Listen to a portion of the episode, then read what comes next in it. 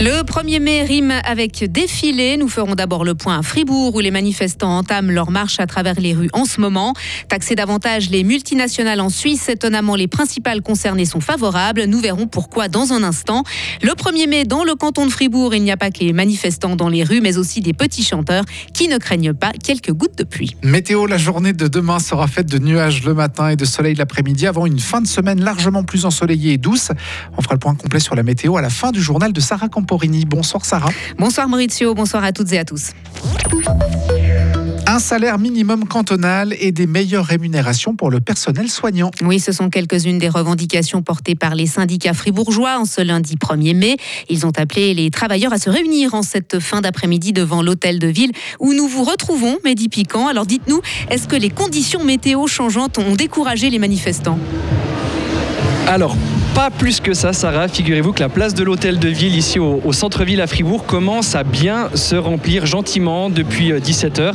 Allez, il y a une bonne grosse centaine de personnes, mais la météo a quand même bien failli jouer les troubles faits.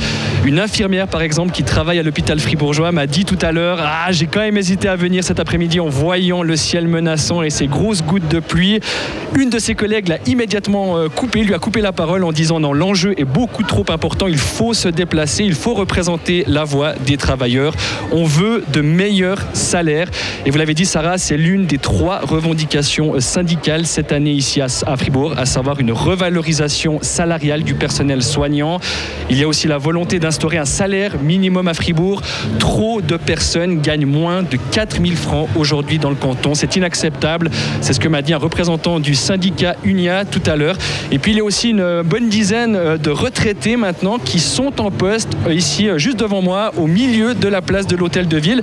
Ils tiennent là sans bouger depuis une grosse demi-heure, une grosse banderole rouge. On peut y lire « Tout pour les gros, rien pour nous. On veut une 13e rente AVS ». Vous l'aurez compris, une référence au rachat de Crédit Suisse par UBS. Et puis la manifestation qui se met gentiment en place. Plusieurs représentants des syndicats vont gentiment prendre la parole. On est en train là de tester le volume sonore. Et puis ensuite, cette foule, donc environ une centaine de personnes là pour l'instant, va se déplacer en direction du centre-ville en cortège. Merci Mehdi. Et puis des milliers de manifestants se sont aussi réunis ailleurs en Suisse à l'occasion de ce 1er mai. Ils étaient environ 10 000 à Zurich où un bloc issu de l'extrême gauche a provoqué des dégâts matériels. À Bâle, une seconde manifestation non autorisée a été rapidement bloquée. À Lausanne, ce sont les employés du second œuvre qui se préparent à défiler en cette fin de journée. Et puis à Bienne, Alain Berset s'est dit inquiet de la montée des inégalités. Le président de la Confédération a souligné l'augmentation incessante des dépenses de base depuis des années en Suisse et la charge toujours plus lourde pour les ménages de ce pays. Et puis en France, une belle mobilisation, mais pas de raz-de-marée. Plusieurs centaines de milliers de personnes ont défilé dans les villes de l'Hexagone, particulièrement remontées contre la réforme des retraites. Les cortèges ont été émaillés de violence. À Paris, des projectiles ont été lancés, des vitres brisées. À Lyon, la police a procédé à une quarantaine d'interpellations après des heurts violents entre manifestants et forces de l'ordre. Les multinationales devront-elles payer plus d'impôts en Suisse ? Oui, si la Suisse décide de s'aligner sur les standards internationaux, plus de 140 pays vont en effet harmoniser leur taux d'imposition dès l'année prochaine. Les entreprises multinationales seront taxées partout à 15%, ce qui signifie une hausse d'impôts pour les grands groupes établis en Suisse. Pourtant, les multinationales soutiennent le projet et invitent les citoyens à voter oui. Les explications de Gabriel Rumeau, directeur de Swiss Holdings, la fédération suisse des multinationales. Si la Suisse ne prélève pas ses impôts, c'est les pays d'étrangers qui pourront prélever ces impôts et les entreprises préfèrent de les payer en Suisse parce qu'elles sont de l'idée qu'en Suisse, les moyens sont utilisés ou seront utilisés pour améliorer ou bien maintenir les conditions générales favorables actuellement en Suisse, ce qui n'est pas nécessairement le cas dans d'autres pays.